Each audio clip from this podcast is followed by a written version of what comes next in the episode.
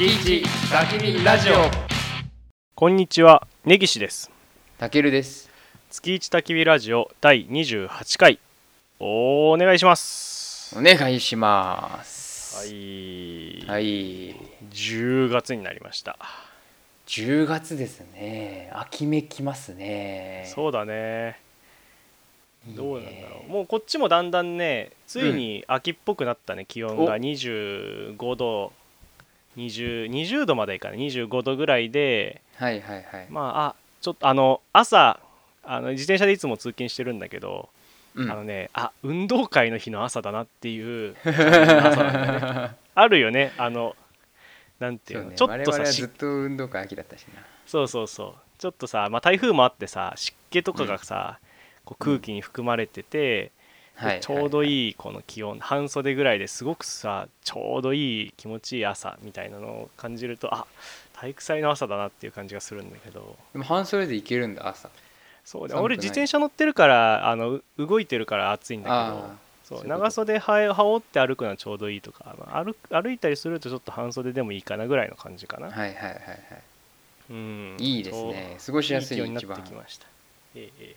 ずっとそれだったらいいのにねドイツの方はどうなの？うちはねあの朝気を許すとね吐く息が白いですよ。早っ。早い早いね。ちょっとねちょっと気温がまた少しなんつうんだろうな。前回はなんか寒い夏だったんだけどまあうん。本当そのままちゃんと秋の気温になったっていう感じだけどうんうん。やっぱ朝早くとか夜遅くとかはまあ一桁台まで気温が下がるからああそうなんだなんかちょっと気を許すと吐く息白くねみたいになる。あー涼しいんだね。涼しいです。気持ちいいです。いいですね。いいね。もうこっちは。よ。こっちは本当多分もうあこれ2週間ぐらいじゃないかなこのちょうどいい気温っていうのは。あで2週間ぐらいなんじゃないかなって思うと大体1週間ぐらいで終わるんだよね。秋の気温っていうのはさ。ー そうね。うん毎回そうなんだよね。美味しい季節は短いよね。そうそうそう。もうとスッツって過ぎちゃうからねうん。さてさて。はい。えっとですね前回、はいはいはい。前回のね放送で本当は読みあお便りがあ違う間お違えた。いもう僕間違えました。えっと、はい。今月も奇跡が起きました。お奇跡が ええ。起きましたか、あの我々はお便りのことを奇跡と呼んでますけれども、はい奇跡ですね。お便りをいただきましてそれもね、はい。ちょっと本当はね前回の放送で読んであげたいぐらいのものだったんですけどちょっと、はいはいはい。僕らの放送日じゃないや収録日と来た日がちょっと間に合わなくて、今回読むことにしますが、あのおはい便り今月もいただきましたので、ありがとうございます。皆さんもあのウェブサイトからお便りフォーム、うんあのありますのでよかったらおはい。願いします、奇跡を起こせますからね、えー 皆さんの手で、えー奇跡を起こしてください。はい。えーとじゃあ読みます。ラジオネーム、はい。スカイジン。はじめましてスカイジンと申します。最新回26回を拝聴いたしましたこのお便りを打っている時にちょうどパラリンピックの開会式をネット配信で見ていたらヨーロッパの選手が日本のブドウが本国より甘くて美味しいと解説されてたけるさんのドイツでのフルーツの話お話を思い出しました。僕は20代の頃に何度か富士山に弾丸登山を数回。それ以外はあまり登山はしておりませんが休日にはバイクに乗ってキャンプに出かけたりしてそこで焚き火するのを楽しんでおりますはい。過去放送はこれから聞かせていただきますのでもしお二人の中で焚き火でやりたいこと欲しいものなどありましたら教えてください。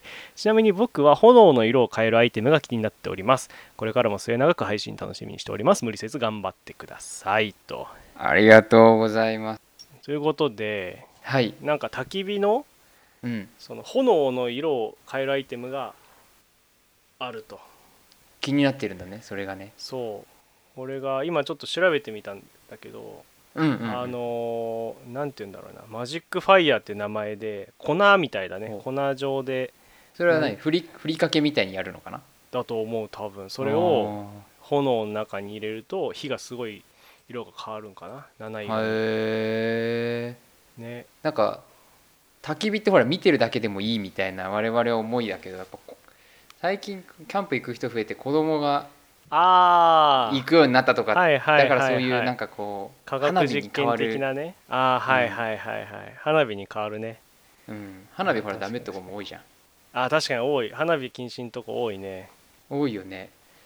おあといまだに俺あの花火何が面白いのか分かんないんだよな俺。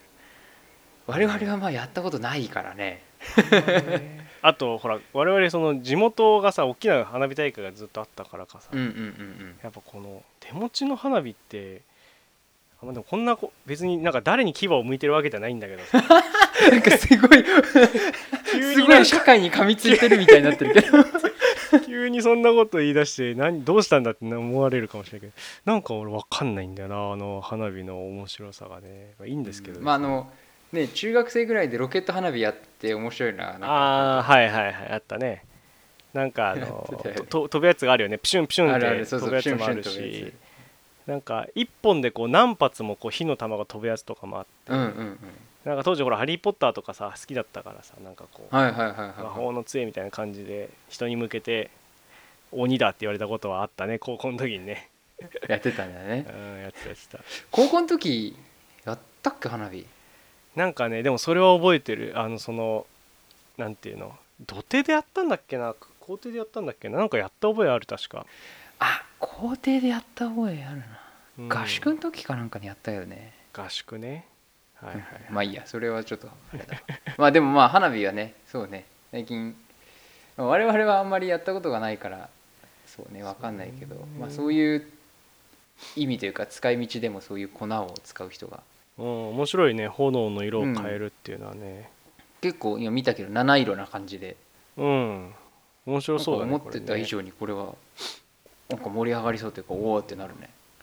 とね俺焚き火でね焚き火でやりたいというか、まあ、まだ久々にこのたける今ドイツ行っちゃっててキャンプなかなかやってないから、うんまあた今次キャンプやる時なんかこうパンとか作りたいんだよね俺は。出ました。アップルパイやったもんうん。ね一回ねあー確かにアップルパイをやった。アップルパイはねすごい楽なんだよ、うん。あのパイシート買ってきて本当それをこう、ペタペタってこうフライパンにつけてで煮詰めたねリンゴをそこに入れればアップルパイできちゃうから。それはね、まあでもあのキャンプの帰りぐらいになんかパンやりたいよね次はみたいな話はしてたよね。あそうだっけ？もうあの時言ってたんか。あのほらその頃ってさこのラジオの前身じゃないけどさ、うん。あの車の中の様子をさ映像撮ってたじゃん、はいはいはいはい。確かそこでねなんかそんな話をした気がするんだよね。はいはいはい。やってたなそんなこと。あれなんでやってたんだっけ、あれあれか。あのブログ用か確か。そうブログキ用ャンプブログ用にまずはあの喋った方が簡単に記録残せるからって言ってなんか感想を言い合ってたんだよね。さ15そうそうそう分とかそうそう。30分ぐらいね。ああそうだそうだ。そうパンやりたいんだよね。ダダッチオーブンとか使って。いいですな、ねね。今そうだ。ちょっとふと思ったけどダッチオーブンでああやるのか分かんないけど茶碗蒸しやりたいな俺。茶碗蒸しか。茶碗蒸しもねなんかあのもう出来上がりのやつをさ茹で茹で茹でるというか湯煎した時はねあったね前ね、そう。あのそばとそうそうそうそうえーと天ぷらの貝だね、うん。秋の味覚。そうねあのね。キャンプ場で天ぷらやりましょうっていう時に、うんお蕎麦とでて茶碗蒸しもじゃあ買おうって言ってもうなんかほんとプリプリンみたいにね。ねカップでこう出来上がってるやつね。そうそうそうたよね。それ確かに作ってもいいねそれはね。そう。茶碗蒸しやりたい。茶碗蒸し大好きだからさ。茶碗蒸しは何がじゃあだって卵とさだしを入れて固めるでしょ？うん。なんでやっぱエビと銀杏？茶碗蒸しだと、うん。あとかまぼこ？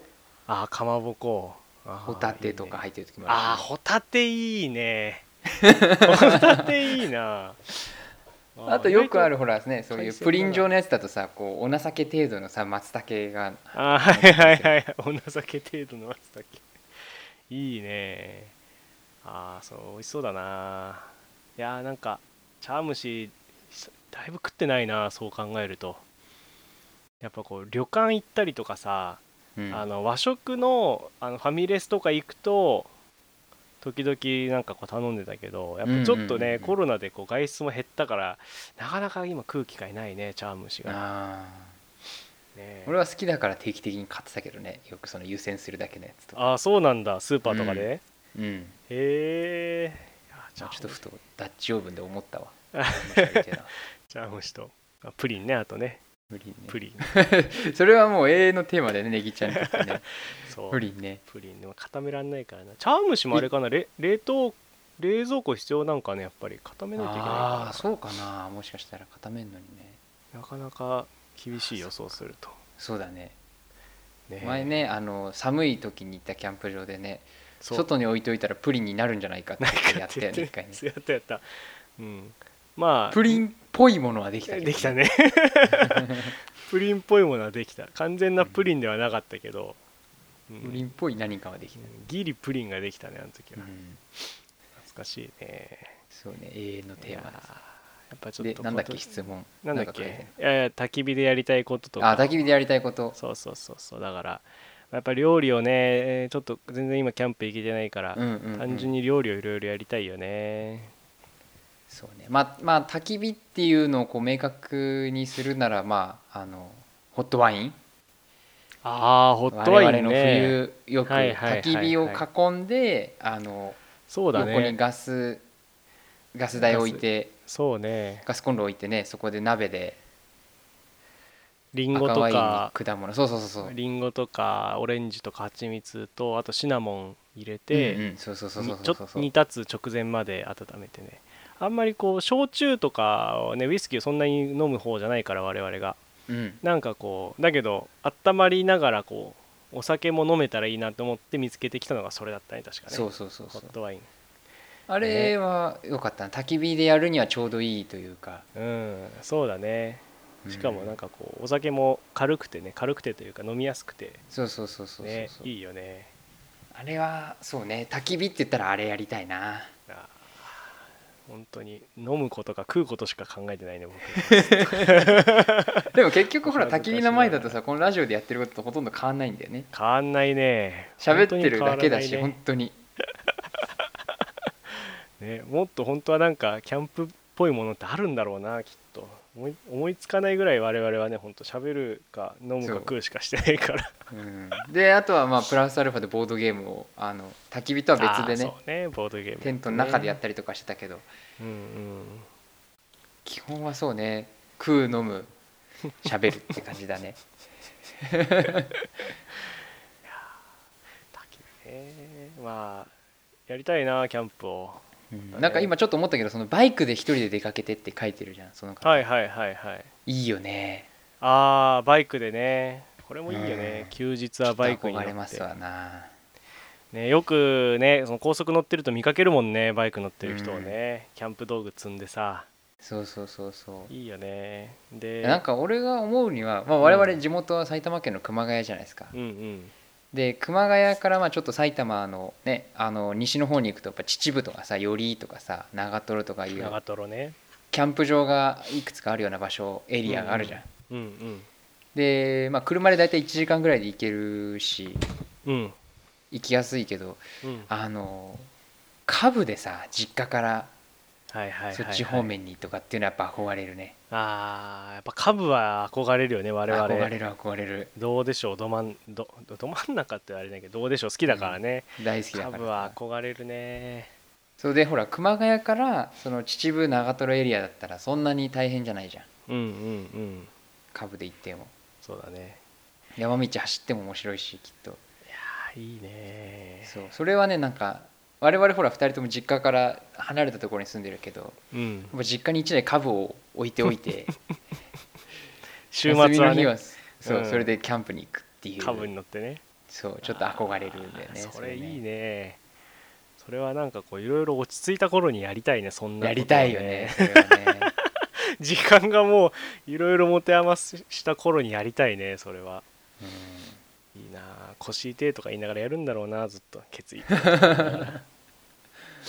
いいね。ね。バイクキャンいいね。ちょっと憧れるね。ちょっとあのぜひバイクキャンプどういう感じでやってるのかとか知りたいね。なんか一人用のテント持って出かけているのかとかさ、プはいはいはいはいはい。なんか結構遠くまで出かけるんですよとかっていうのとかってすごい興味あるわ。どんぐらいまで遠くに行くのかなとか。めっちゃ興味あるね。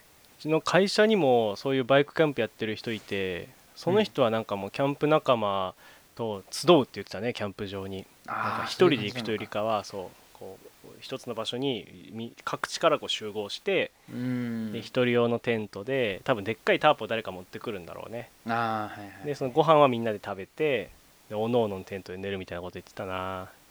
いいね。ねそんな話をね聞いてみたいよね。うん。めちゃくちゃ興味ある。ね。なんかもし、まお時ね間あれば、ね、バイクはほとんど乗ったこことないですけどね我々。と ねうんちょっとね興味はとてもあります、ありますね。えー い。やーはい、お便りありがとうございました。ありがとうございました。ええ奇跡をありがとうございました。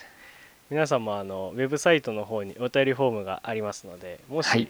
あの気が向きましたらはい。奇跡を起こしていただけるとありがたいです、そんな気まぐれに奇跡を起こせる 厚かましいお願いではございますがよろしくお願いいたしすます、はいよろしくお願いします。はい。じゃあ続いてでやりますかあれを。あそうですね。いつもの。うん。それでは毎月おなじみこちらのコーナーに参りましょう。月一ドイツニュース。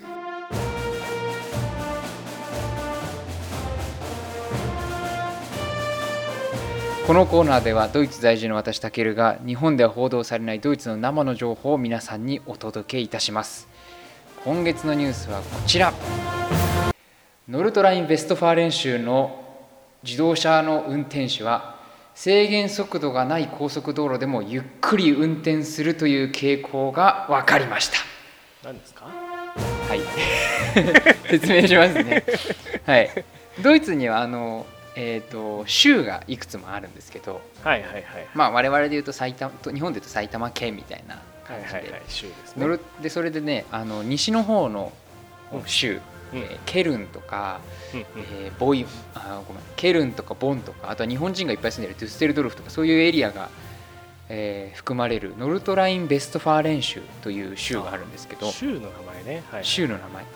でそこのお高速道路であの、まあ、実験というかあのなんだろうな調査を行った結果、まあ、ドイツの高速道路って速度無制限なんだけども、うんうん。そのアウトバーンだっけ？うんうん。そうアウトバーンは、でその速度無制限にもかかわらず70%以上の運転手が130キロ以下で走行しているっていうことが分かりました、へえというニュースです。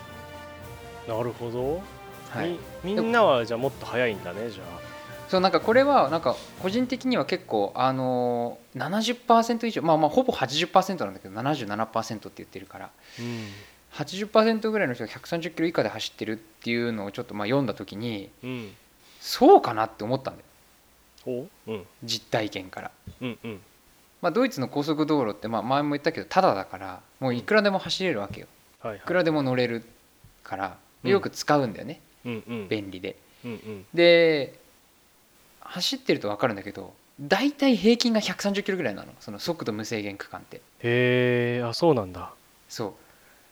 速度100無制限で130キロで走っててまあそれより遅いドライバーもまあいなくはないけどうん。へ明らかに少数派だっていう印象なの。えそう。だからなんか130キロ以下で走る人が80%って言われてえー、そうなんだっていうふうに俺はびっくりしたんだけど。たけるはそのなんだっけ？なん何州だっけ？お俺はねの。バーデンビルってあ違う違う。え俺が住んでる今回のわ話題あ。話題今回の話題になった。今回はねの。ノルトライン・ウェストファーレン州。あ。の乗るともうもう一回お願い。乗るとえーとバイン、ねノルトライン・ウェストファーレン州。ノルトラインベストファーレン州はうん。たけるはでも走ったことはないんでしょ、ここはねえーっとないねまだね。そそこの区域行くとみんなゆっくり走ってるってことでしょ？ゆっくり走ってる人が多いっていう。えー、あそうらしいというね、うん、記事によると、なんかそもそもさそのアウトバーンはさ、あれなの、うん。普通のこの途半と追い越し車線があるの？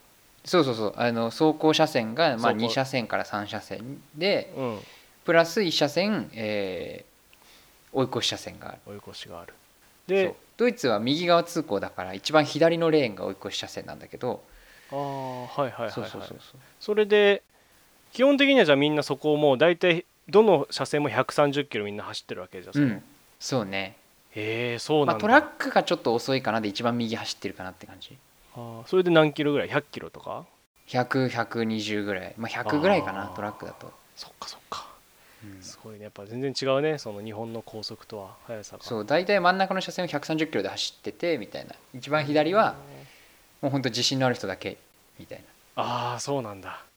もうちょっとこう入ると邪魔だって言われるわけだね。じゃあ後ろからバンバンこう速い人がそうそうそう。でなんかあの怖いね。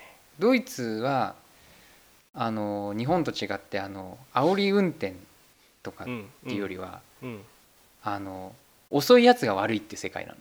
えなんか煽るやつが悪いんじゃなくてうん。遅く走ってるやつが良くないっていう考えのもとに高速道路が成り立っているらしく。速い。で要はその一番左のレーンはそれこそ速い人が走る場所だから、そこに遅いやつがいるんじゃねえよってことだね。そう。そうそうそうそうう。んうんうんうんだからもうガンガンパッシングもされるしライトピカピカされたりとかもうほんと後ろにぴったりくっついてくるし。へえ怖っ。で、まあ、ドイツの場合一番左の車線がさっき追い越しって言ったけどこう、うん。左のウインカーずっと出してたりとか後ろの車がする。ああ左車線なの俺はそう俺は左だから早く行きたいからっていうのをこうアピールするために行けよってね、行けよって、うん、車行けよかどけよねっていう、うん。そうそうそうそう。うん素晴らしい世界です、う ん素晴らしい世界。素晴らしい世界。もう速いやつが偉い。っていう世界。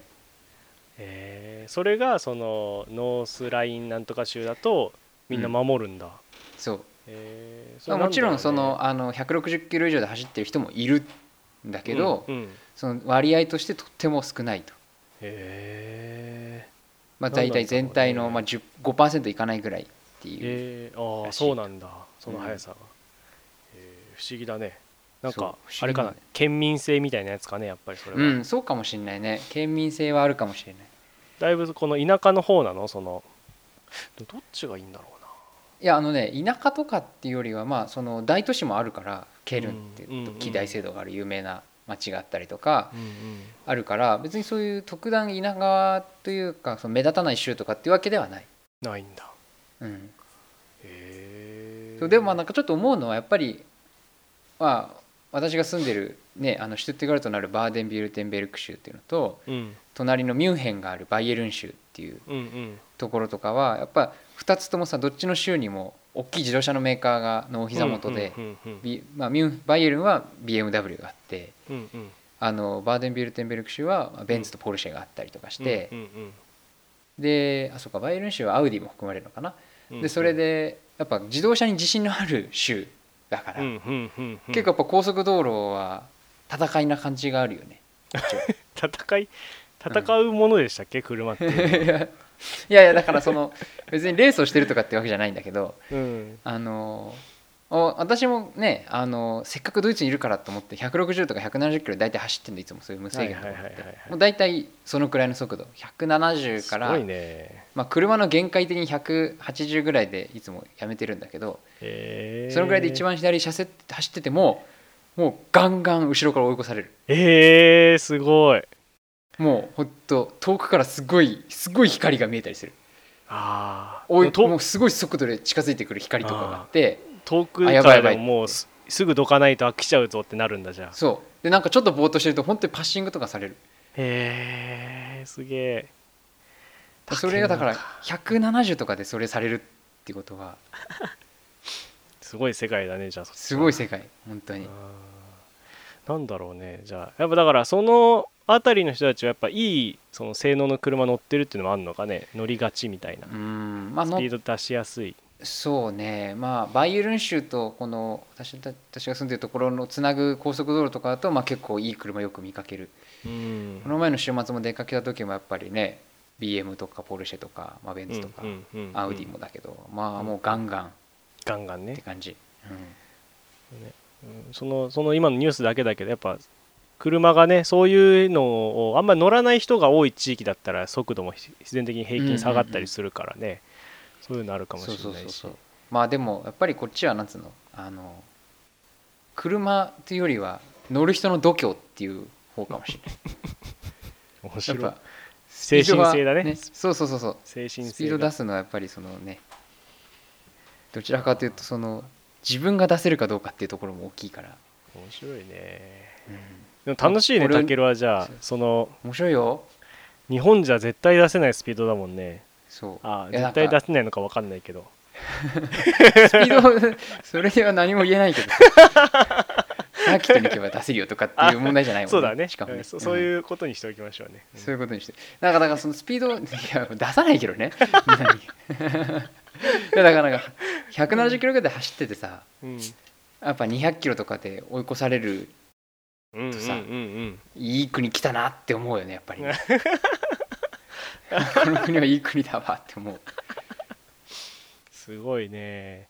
200はでもたけるの今乗ってる車じゃ200はなかなか出ないのもう。性能的に。まあ本当出るけどなんかそれを維持できないかもしれない、うん。なるほど、まあ、エンジンもちっちゃいし車もちょっとこう背の高いね SUV タイプだからちょっと安定感もちょっと少ないし。うんまあでもあのドイツの車、まあ、ベンツに乗ってるんだけどとってもよくできてるなって思うちっちゃい車でもちゃんとスピードが出るしああ安定してるんだろう170キロ走っててなも、うんうん。ちゃんとまっすぐ走るしすげえなって思いやー170常に出せるなんていいね。気持ちいいだろうね。ういい国。でもまあ高速道路がねちょっとこう起伏があったりとかするからちょっとこう気を使うというか運転の時もあるけど、まあとってもいい国だよ本当に、うん。面白い県民性みたいのってあんの、そのさ州のさなんて言うんだろうね。ああるあるある関西と関東みたいなさあるあるある。結構ねやっぱりその、まあ、こっちでもその県民性というかその州とかそのによってやっぱ方言があったりとかああ方言ある性んだ。格的なさ、うん、そうそうそう。ドイツでもやっぱり方言が結構あってやっぱその我々の住んでるあたりではなんかあっちの方の州はさみたいな感じでこうちょっとあ ちょっとこうなんて言うんだろうな。あのネタにしてる感じがあったえりとかもするし、えあの辺りはまあこういう方方言があってってわざとこう真似したりとかそういう人もいるし。へえたけるたちのその県はどどれぐらいの地地位というかさキャラクターというかさ都市ではあるんでしょだいぶもうその。都市ではある。けどやっぱりその南の方の人っていう感じで言われるかならバイエルン州とかはまあ結構あのーなんて言うんだろうな方言があったりとかへえ、まあ私が住んでるところもあるし。方言っていうのはさあれなの？なんか他の言語にこう引っ張られてるもんなの？その周りのさなんていうの？国の周りの国の言語に引っ張られてる。うん。まあでもそういうのもあるかな。まあ挨拶がちょっと違う言葉を使ったりとか、まあ、言い回しが違ったりとか、まあ、あの語尾がちょっと違うとかね。単語の語尾の言い方が違うとかそういうのもあったりとあー。かまあだから普通に日本の方言に近いかなと思ってあそうなんだそうなんだ。あ面白いね。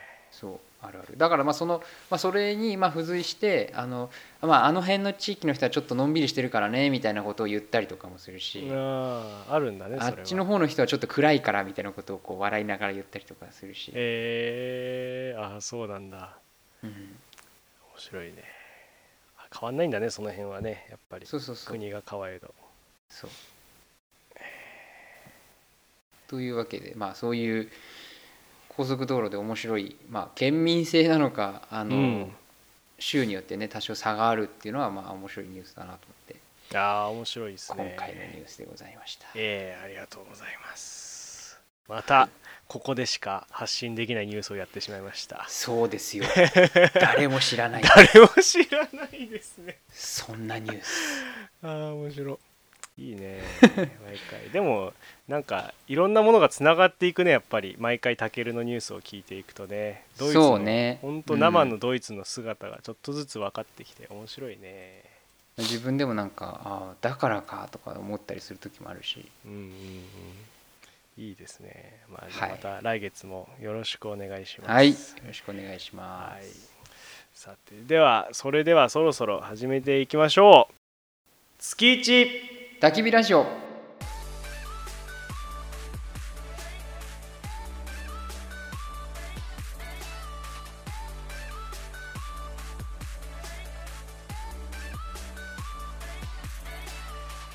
改めましてこんにちは。根岸ですたけるです。この番組はキャンプ好きの日本在住根岸とドイツ在住たけるの2人で運営しております。キャンプ場で隣のサイトから漏れ聞こえてくるような何でもないおしゃべりをあえて電波に乗せて発信する次世代グローバルアウトドアラジオです。この番組は Spotify と Podcast で毎月1日に配信を行っています。ぜひチャンネルフォローお願いします。またウェブサイトにはお便りフォームを設置しています。感想などいただけるととても嬉しいです。月一焚き火ラジオと検索してみてください。はい、ということでえっ、と9月まあこれ今10月1日ですよね。配信してるのが、9月まあ何があったかなって思い返してあの、うん、まあ、まあ私事なんですが母の誕生日がありまして。おおおめでとうございます、ええええ。でまあ妹妹いるんですけど僕。うん、妹も今結構遠くに住んでてただ、うん。なんか久々に帰ってくると。お妹が実家に。で俺もじゃああの帰って、えー久々によ家族4人でご飯食べましょうみたいなことになったんだよね。はいはいはいでまあなんか母の誕生日なんか買ってあげたいなって思っててうん。なんか妹と2人であのお金出してなんか買おうかなって思ったんだよ俺。はい全然この話たける知らないよねあのたけるうちの母とだいぶさ個人的に LINE もよくしてるからさあれだろうけど知らないよね、うん。初耳でございます。そうそう。であのやっぱさプレゼントをさ渡す時にさ、やっぱこうセセンス良い渡し方というかさ、はい。大事なことでさそのうん。直接何欲しいって聞かないで、やっぱその人があこれ欲しいなと思ってたものをチョイスするっていうのは結構俺は大事だと思うのよ。素晴らしいね。それね面白いな。あのねうちの話をするけど、うんうん。うちはねあの母にね何が欲しいって聞くんですよ。えー、みんなん？たけるが？俺が。うんうん。それを買うっていう。あそういうシステムなんだ。システムになってる、ああなるほどなるほど。うん、そううちの場合はなんかそのまあ今回は特にまあなんかなんか買ってあげようと思ってて、うん。であのねいつだ？きょ去年か。コロナになった時のコロナがこうは、流行った時なった時ってあれ別に家族になってないよ。あの 世界で流行った時のうん。あの給付金あったじゃないですか。10万円の。はいはいあれでうちの母がねあのあれ買ったんですよ。ルンバ。ルンバ買っててそうそうそう、はいであれがね結構いいと。ルンバが、はいはいはいはい。ですごいで俺もそれに影響を受けて自分でもまあルンバではないけどあの安いやつ買ってこれもすごくいいと、うん。これはラジオでもちょこちょこ話したけど、言ってたね。うん。そうそう。であよかったよかったねって言ってて。でなんかどっかでねいやこうなんか拭くやつもねあるといいんだよねって言ってたの。あるね。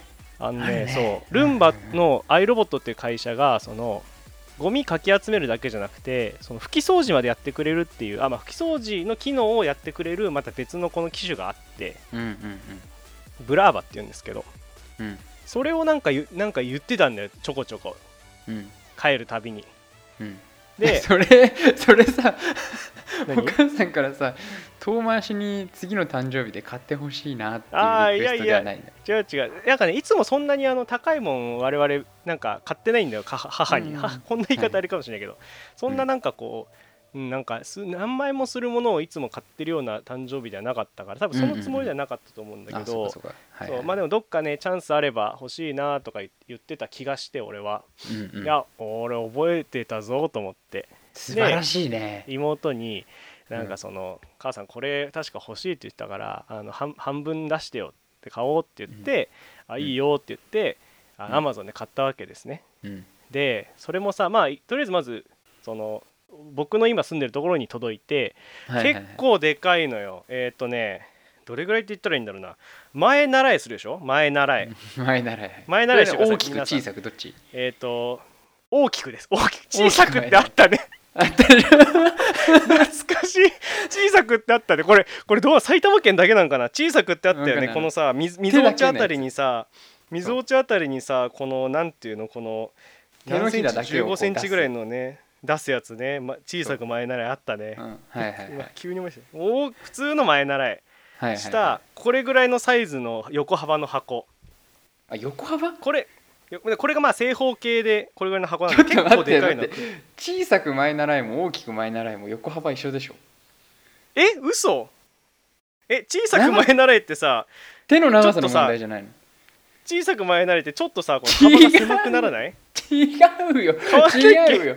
手の長さの問題だよ え嘘だ。いやもちろん分かるよ。そう言ってることは分かるよ。前の人との感覚をこの調整するための小さく前習いでしょ、うん。でもさ自然とさこのさ手の幅もさちょっとキュッてちっちゃくなんない？それに合わせて。ならないよ いやならないよ。絶対なじゃあらないもう全く基準にならないじゃんこの説明じゃ。もうなんでもう。とりあえずでも前習いね。前なん習かねそうまあかね。なんか男のね肩幅ぐらいあったのよそれが、はいはいはい。なん、はいはい。なん何って言い方も俺でのよく言うか思いつくのはプレステ4とかの箱と同じぐらいのサイズだったんだけど。まあでもあとね。あれね。肩幅ぐらいってことね大体。肩幅だからいくつだ？男性の肩幅ぐらい。30センチぐらいある多分、うんのかもしれないぐらい、うん結構でかかったのよこの幅が、うんのの正方形上から見るとうん。30センチ平方ぐらいの大きさで、うん。高さもねどれぐらいだろう？15センチとかあるかな多分。まあまあでかい重たいのが来て、うん。でまあそれをさあこれどうやって持ってこう？でこのまま素で持ってくと実家 ばバレちゃうなと思って行った途端に。うん。でたまたまその時に俺新しい登山靴をちょうど買っててうん。うん。そのね登山靴の箱外箱が、うん外箱をパカッて開けてその中にその買ったブラーバの箱がもうぴったり入ったのよそこ。シンデレラフィット。本当に。流行りのシンデレラフィット。上下高さ全部はまったのそこに。へえあこれ面白白いと思って。で要はその靴箱に入れてえっ、と、登山えーショップの紙袋に入れて持って帰って、うん。なんかあたかも俺の荷物みたいな感じで持って帰ってあ隠してね。で当日もそのこれを見せてあれなんか登山グッズって見せて実はダダンブラーバでしたっていうふうに見せようと思ったわーけ。いいですないいでしょ演出だね演出。そうそうそうそう。まあそういうちょっとしたさサプライズ嬉しいじゃないやっぱりやると、うんうんうん。そう。それで実家持って帰ってさあのなんなんとかこうバレないようにとりあえず見られるのなんか話題に上がるのもちょっと嫌だったから見られないようにこそーっとさ自分の部屋まで行ってさスッて置いて、置いてからまたあの母親たちに改めて挨拶ただいま」って言ってさ、うん。何もなかった何も持ってこなかったかのように挨拶をしてさ、うんうんうんで当日ケーキを食べうん。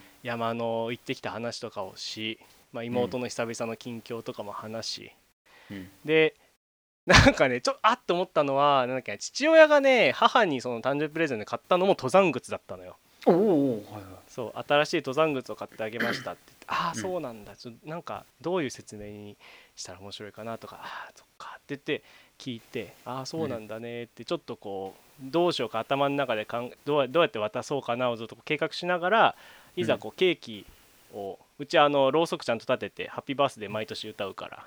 素晴らしい みんなでハッピーバー電気消してね電気消してハッピーバースデーマジで？あれずっとやってる。仲良しかよ。なんでだろうねあればっかりはねあのうちのじいちゃんケーキはホールケーキなの？ケーキホールケーキ。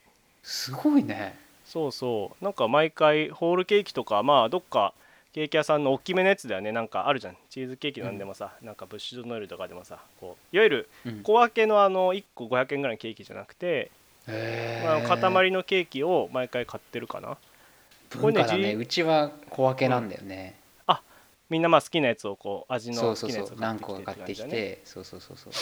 そうそう。俺はねあの母方のねおじいちゃんおばあちゃんもそれで、あのー例えば姪っ子の誕生日とかでみんな集まったりとか時々するんだけどそういう時も必ず電気消してろうそく立てて。でちっちゃい子にやるんだけどそれをもうあのうちのもう全員が20後半から僕も30だし妹ももう2個下だけど、ん。のの年になってもやってるねまだね。じゃあ大変だネギちゃんの時ろうそく30本刺さなきゃいけないわけ。もうさハリネズミみたいになってるじゃんケーキにしたらお母さんの時何本刺したか知らないけどさ。うん、だからそのなんだっけな10の位で刺したかなその時は多分。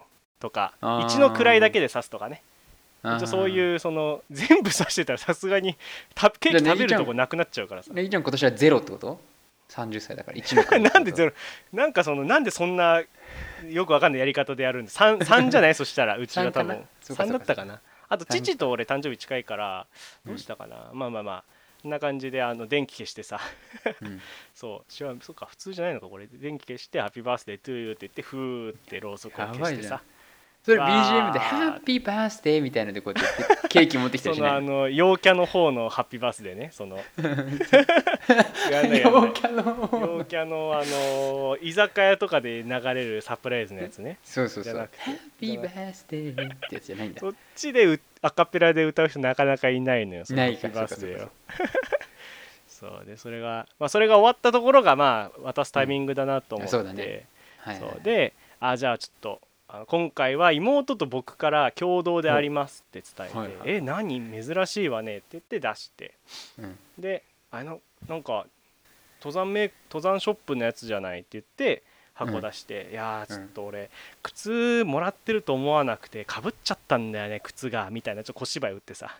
うんでなんか登山大根役者が。大根役者でとその登山靴の箱がポッて出てきて「えー?」とか言ってまだよく分かってないの母も何が出てくるのが、でパカッてさ開けてさ喜ぶぞと思ってパカッて入れて「あーっつって目の前にさ「アイロボットブラーバ」って書いてあるのもうもう開けたら分かるわけそれは。開けたら。うんうんで母も多分ちょこちょこ調べてるからパッと見で何か分かったのよきっと。うんうん。あもうこれはあのブラーバだって分かってあーすごいって言って俺やったって思ったんだけどその後に「これお父さんが欲しかったやつ!」って言って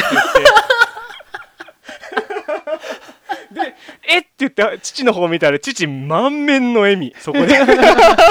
え？想像つくな お父さんの笑え？ー、とか言って「あれ？だって母お母さん欲しいって言ってなかったっけ？あの拭くやつ」って言ったら、うん。なんかその水曜日あのうちのそのなんだよね家のなんていうんだルール的に決まった曜日に父があの床を拭く日が決まってるらし顔くて、それにあるといいわねって言ってたらしいんだけど、うん。俺その補足のその部分のその括弧全部俺は記憶から飛ばしてて母がといいわね。そうそうそうそう。母が母がずっと俺の中では母が「ああーブラーバあるといいわね」しか俺の頭の中に残ってなかったんだけど実際はお父さんがそういうのやっててあのそれもあるそれもんそういう作業もあるけどアイロボットてかルンバの兄弟に拭き掃除があるらしいからそれはあるといいわねだったらしくて。すごい。そうかーって言って俺膝から崩れ落ちてさ 妹大爆笑してたそれ見てお母さんのその最初の一言最高だね。お父さんが欲しかったやつってまさか誰も言うと思って でさもう一番最初にさそのブラーバを開けてさまじまじとさ父が見てるのはこれかーって言って 父が欲しかったからね。父の作業をあのじ便利にしてくれるやつだから。これかすごいなーって言ってさ。想像つくないやーねちょっとねいいあと一歩だったね。これはまあ後々ねそのフォローというかさまあ結局家族と、ね、2人のその暮らしの中で便利になるものだしあのそれはとてもあのありがたいよっていうフォローはもちろんいただいたんだけどちょっとね、えーもう一歩だったなって詳しい。そうね。話ちゃんと聞いてなかっただろ ううねーんいやー面白かったな。父が欲しかったものもう父のの笑顔はもう忘れらんないもん。すげえ嬉しそうだったもん人が幸せになったという意味ではいいんじゃないですかそれで。そうだね。そうそうそう、うん。そうでそうですね。両親まあ2人の合計の幸せ度は多分上がったはずだから、そうね。うん。いやー面白いな もうなんか想像つくよ。脳内で再生できるの面白いよまた。いやー失敗失敗というかねちょっと爪が甘かった。爪が甘かったですね。というお話でした。いやいいですね。いいですねしたなそれ素は晴らしい買い物だね。うん。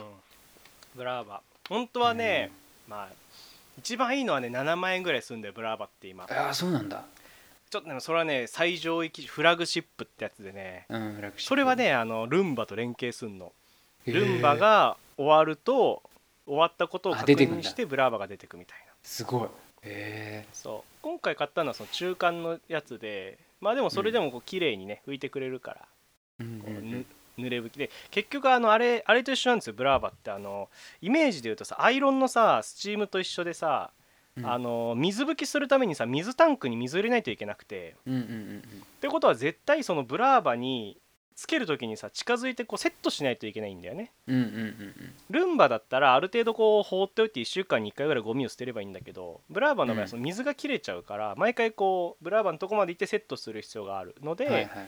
まあ中間のタイプでもこうリモートでやるというよりかはこう毎回水をセットしてあげて床に置いてピッてやると出陣みたいなタイプなんだよね。へでもねなかなかあのよよく動いてくれてるらしくてえはいはいはい。あのーあルンバには僕の名前がついてるんですよ。今、うん。でブラーバには妹の名前がつきました。なんか静かに静かに拭いてくれて偉いわこの子。妹の名前を付けましたって LINE が次の日に来た。最高だね。いやー。ね。うん。まあいいいいプレゼントできたかなと思います。あいいですね。素晴らしいね。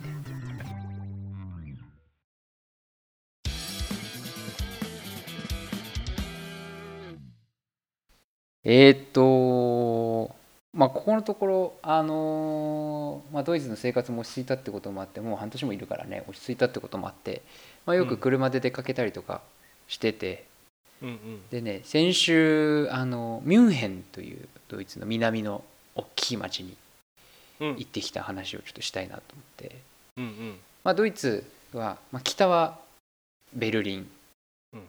中央に、えーフランクフルト、うん。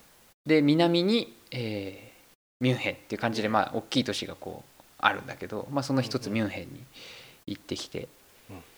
で、まあ、目的があってミュンヘンに行った理由は、うん。あのまあ、オリンピックじゃないですけど2年に1回開催される、まあ、大きなイベントがあって、うんあの ERR あの英語で IAA って書くんだけどうん。あのっていうイベントに行ってきたの。何？それ ?IAA IAA それ何かというとね、あのモーターショーなんですよ。ああモーターショー。東京だと東京モーターショーがあってドイツだと、まああの今まではずっとフランクフルトでやっててフランクフルトモーターショーって言ってたんだけどうん。あのフランクフルトモーターショーはその名前が IAA っていうのがついてて、うん。で、まあ、今回はその IAA があー場所が変わって今回はミュンヘンでやることになって、うんうんまあ、そのミュンヘンに行ってきたんですけど、そう。まあまあうん。変わらずドイツでもね好きなことやってますよって話で、まあ、本当はその週に違うところに行こうと思ったんだけど、うん。まあ、ちょっと東の方に行って、まあ、少し遠い、まあ、車で56時間のところに行こうと思ったんだけどせっかくそっちに行くのにちょっと天気が微妙な感じだったのとうんうん。あ結局 結局その週末晴れたんだけどなんかうんうん。天気予報でずっと天気が悪くて、あせっかくそっちまで行くのもったいないなと思って、まあ、結局急遽予定を変えて、まあ、せっかくやってるしと思ってミュンヘンに行ったんだけど、うん。まあその IAA っていう、まあ、ミュンヘンモーターショーとちょっと言うけど、まあ、そこにちょっと行ってきて。うん。まああの面白かったんだけどうん。あのまあまあどんな感じかっていうとあの東京モーターショーとちょっと似ててうん今年はその会場が2箇所に分かれてて、うんはい。えーいわゆるメッセビッグサイトとか幕張メッセみたいなメッセ会場と、うん。あとは中心地ミュンヘンの本当の街のど真ん中に、まあ、各メーカーが大きいブースを作ってもう建築みたいなブースを作ってそこには車を展示してるっていう。あ建物作っちゃうみたいなことなの？そうだね、ま街中にだからイベント会場があるってこと？えっ、とね街中のうーんと広場とか、うん。あの仮設の市場をやるような場所にうんうん。もう建物を作っちゃってえー、仮設の仮設の建物ねその1週間とか限定の建物を作うんうんってそこに車を置いてうんうんうんうん。展示をしてるっていううんうんうん感じだったんだけどその2つに会場が分かれてて、うんうん。まあ、それに行ってきたんだね、うんうんまあ、なんで分かれるかっていうと、まあ、そもそもそのあのもうねモーターショーっていうのはかなりあの時代的にはちょっと終わりかけのイベントで。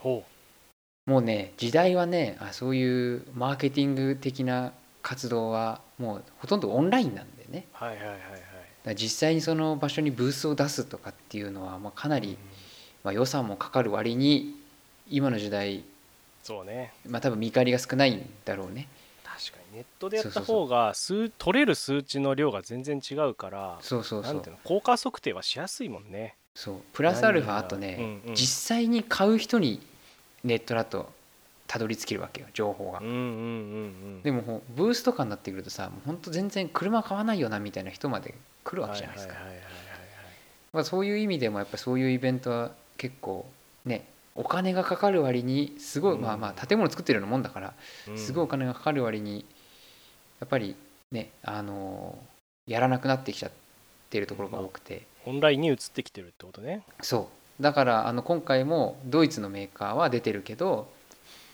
日本のメーカーは一つも出てないしうんうんうんまあまあさっきも言ったけど、まあ、ベンツとポルシェと BMW とフォルクスワーゲン、アウディ、うん。まあ、この辺はまあ必ず出てるんだけど例えばホンダはいないし、トヨタもいないしうんうんうんあの他の国のメーカーだったらまあフランスのメーカーもほとんどいない。あそうなんだ。出てるのはルノーぐらいでプジョーもいないしシトロエもいないしみたいな感じで。へーなるほど。イタリアのメーカーもいないしはいはいはいはい。その本当そういう感じになっちゃってるんでね。うーん。であのーもう一つその大きな変化としてはあのまあほぼ電気自動車のショーなんだよね。うんうんもうもうご時世的にはあの最低でもハイブリッド。うん。うん主流は電気っていう方向になってきてるから。ヨーロッパは特になのかなそれはやっぱそう。りヨーロッパは圧倒的に台数が多いからうん。今。まああの最近あのハイブリッドの車はすごい増えてきてうん。あのトヨタみたいなハイブリッドトヨタみたいな、まあ、アクアとかプリウスとかとはちょっと違ってそうコンセントで充電ができるタイプのプラグインハイブリッドって言うんだけどそういうのがすごい多くて。はいはいはい。よく電気ステーションとかで普通の車かなみたいな車にこうコンセント挿してたりとか。うんうんうんまあそういうのがよくいたりとかして。もう本当あのガソリンエンジンだけで走る車を見つけるのがほん本当に難しい。うんああそうなんだ。そう。燃料だけで走る車っていうのはもうまあほぼほぼいないに等しいね。はあ。絶滅したに等しいぐらいいなくてすごいね。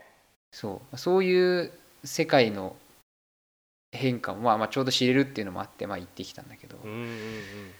まあまあそこに行ってあのそうメッセに行って、まあ、メッセもねあの、まあ、結構閑散としてる感じなんだよね。うんうん。あまあ車のメーカーはやっぱ人気だから、まあなまあ、ベンツなんかすごい混んでたし、まあ、BM も混んでたけど、まああの東京の一東京とか、まあ、過去にフランクフルトのモーターショーも行ったことがあるけど、まあ、その時と比べて圧倒的にその盛り上がり的には少ないというかうん。会場にいる人の数が圧倒的に少ないなっていうのはもう感じるぐらい。でまあそれはまあしょ、まあ、メッセ会場だし街中から離れてるしかしょうがないなと思って。うん。うんで今度はその街中の方に行ったんでその会街中会場のブースに移動して、まあ、結構遠いんだけど、うんうん。そっちあのメッセから、まあ、行ってみたら、まあ、そこはそこでまあそれなりに人が入ってて、うん。まあ、ミュンヘンって街がもともと人が多い街だからうんうん。そういう知らない人もいっぱい来てるというかたまたまやってるんだみたいな人もたくさんいたんだけど、まあ、そういうところに行ってて、でまああの、まあ、さっきも言ったけどその電気自動車だらけの中であの、唯一ね一番前にガソリンエンジンのメーカーを車を置いてるメーカーがあってうんそのブースの一番入り口に入ってすぐのところに、うん。それがねポルシェなんですよ。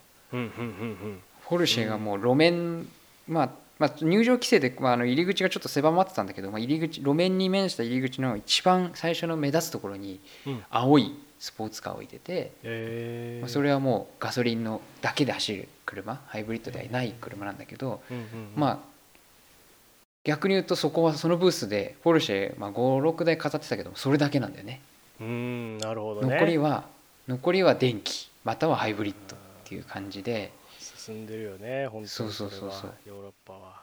そう。で、まあ、逆に言うとベンツなんかはもう全部電気かハイブリッドって感じだったんだけどうん。もう入ってさ「おーガソリンの車あったやっとあったわ」と思って。でやっぱ各メーカーそのねあの展示の目玉っていうのがうん。大体ブースのちょっと奥まったところにこう立派な台に乗せられて車がいるわけなんだけど、うんまあ、そこに行ったらこうポルシェは今回そのスポーツカー、まあ、レレースカーかな？レースカーを展示しますと。うん。うんうんで普通の車の形に近いんだけどうん。電気だけで走るレースカーですっていううんのがうん。そのポルシェの目玉だったんだけど。うんうんうんガソリンエンジンの車があっておおやった。しかもこの車すごい見たかった車と思ってこう中に進んでったらそこにいるのは一番の目玉は電気なわけですよ。うん。うん結局ね。でそうそうそうそう。でなんかもうそれがさ受け止めきれなくて心の中で。たけるは。うん。うわーポルシェがついにあのもうもうレースカーとかスポーツカーを作るポルシェがうん。レースカーを電気で作っちゃったっていう事実を認めたくない。その場で うんたけるはだからガソリン車昔のながらの方が好きなわけでしょ車でそうね、まあ、レースに行った時のその音とかさ迫力とかさ、うん。やっぱその醍醐味じゃん。面白いというか、うん。体に感じるというかこうなんていうんだろうな。体にこう振動でくるものじゃん音とかって、はいはいそういうのはやっぱりね。で展示体会体感できるじゃん。はそのなかなか貴重なその実写が見れる場であってそうそうそうそういやーで見に行くぞって言って見に行ったら電気自動車が置いてあるわけだもんね。そう。であのポルシェがうん。もうレースは電気でどうって提案してくるわけですよ、まあ、コンセプトカーってほら未来に対する提案みたいなもんだから。さ、どうって提案されちゃったから。うん。まさにこのポルシェブースのここが時代の真ん中なんだと。思って。なるほど。過去とその入り口にある過去とうん。未来の真ん中なんだと思って。なるほどなるほど。ああやばい。俺終わったって 俺終わったのよそれ。まあでもそうだよね。たけるの好きな時代はもう終わっ終わ今ったかもしちれないょうどここが分岐点なのかもしれないってことだも真んね。ん中なんだと思ってさ。あまあ、ある意味その時代のねねど真ん中に立ち会えたというのも幸せなこと分岐点に立ち会えたことも幸せなーことだけど恐竜が絶滅する瞬間も見てるみたいな感じでさ。うんなるほどなるほど。とってもなんかねあそこはもうまあミュンヘンの街の真ん中だけどうん。あそこだけちょっと自分の中では異空間だったんでね。ああもう愕然とするんだそれを見てね。そう。わーってなるんだ。うわーってなっちゃった。ああもうでもやっぱり電気自動車なんだねどんどんね、そう世の中はもう電気自動車になっちゃって、うん。まあ、きっと我々も将来電気自動車を買う時が来るかもしれないし、それこそねいろんなところでタクシーが電気自動車になったりとかするとまたそれはそれで実感することもあるだろうし、うん確かに。そうね。なんかわあすごい。今今時代の真ん中と思いながら それこそさそのレースとかっていうのはどうなってんの？今レース業界というかさ。レースはねまだ圧倒的に電気じゃなくてガソリンだね。それはまだ残ってるんだ。そう。で電気のレースをやってるんだよね。電気自動車のレースってあるんだけど。おーあるんだ電気自動車のレース。まあ多少盛り上がりに欠ける感じはあるかなやっぱりあまだ。ーそうなんだ。うん。でもそうだまあよね、今はそのベンツとかポルシェとかうん日産が出てたりとかその一つのレースにいろんなメーカーが出てるんだけどやっぱりそれを知ってる人が圧倒的にいないっていうのとうん。まあちょっともうなんかあんまりまあ今後のその電気で成長が見込めないっつってやめちゃうメーカーもいるしあそうなんでだそのレースをやっててねだったら他のそう分野に行こうっつって他のレース行っちゃう人もいるし。はいはいそうまああとはまうん。あ最近あの目がつけられてるのはあの e フューエル E フューエル E 燃料、なん。ですか？E 燃料。あの石油由来ではない環境にいい燃料。ほあー何系のことを指すの？えーっとねあんまり俺も詳しくはないんだけどあのまあアメリカとかでは結構バイオ燃料って言ってよくあるんだけど、うんうんうん。トウモロコシから作った燃料だったりとかそういうのを使う燃料。E フューエルを使ったレースってこと？使っ、まあ、今後それを使うことであの再生可能エネルギーじゃないけどはいはいはい。エンジンは使って走るけれども地球は汚しませんよっていうレース、まあ、F1 だったりとかあの他のカテゴリーでもそういうのを使ってやろうかっていう話は出てる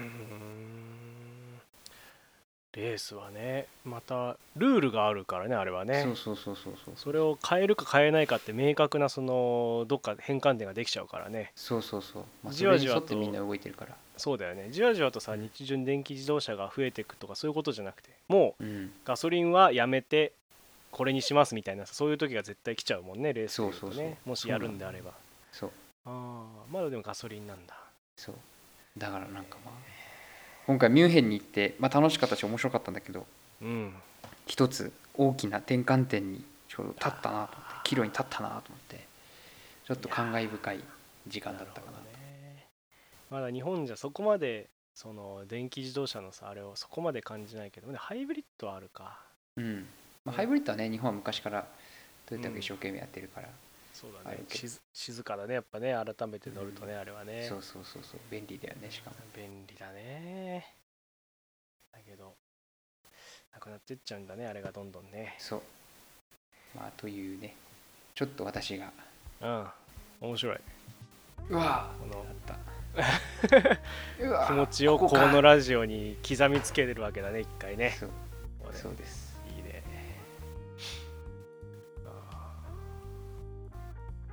というお話ですね。ーそうだよね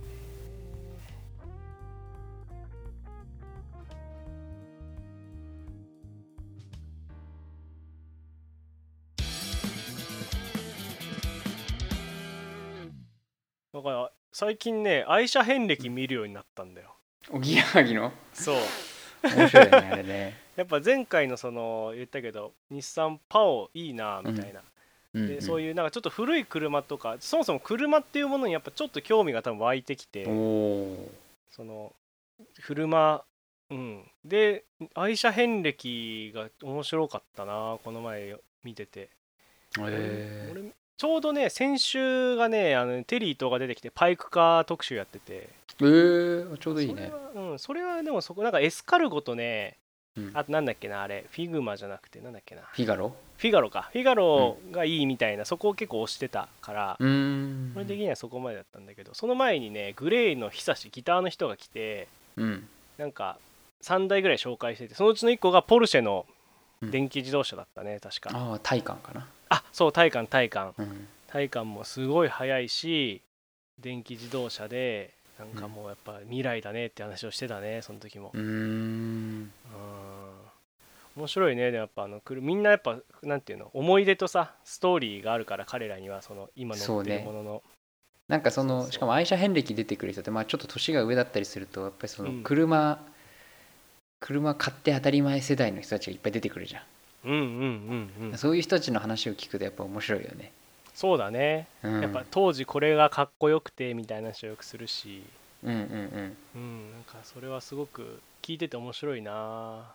あんまりねね。もう僕もそうだけどさそのカーシェアとかがいっぱいにな一般になってきたりとかするとさ、うんうんうん。やっぱこう車っていう感じなんだよねそのねなんていうの？この車種がとかさそういうことじゃなくて、うんまあ4人乗とりあえりのず車ってことね。そうそうそう、ノートぐらいのサイズの車とかさ、うんうんうんなんかあのファミリーカー的なあのなんていうんだっけあれは。ワンボックスじゃなくてあのミニバン？こうミニバンとかさあとあのスウィッシュテーションワゴンみたいなさあステーションワゴンとかさ、うんうん。そうぐらいのそれぐらいの感覚なの俺の中で車のこの分類分けって、うん。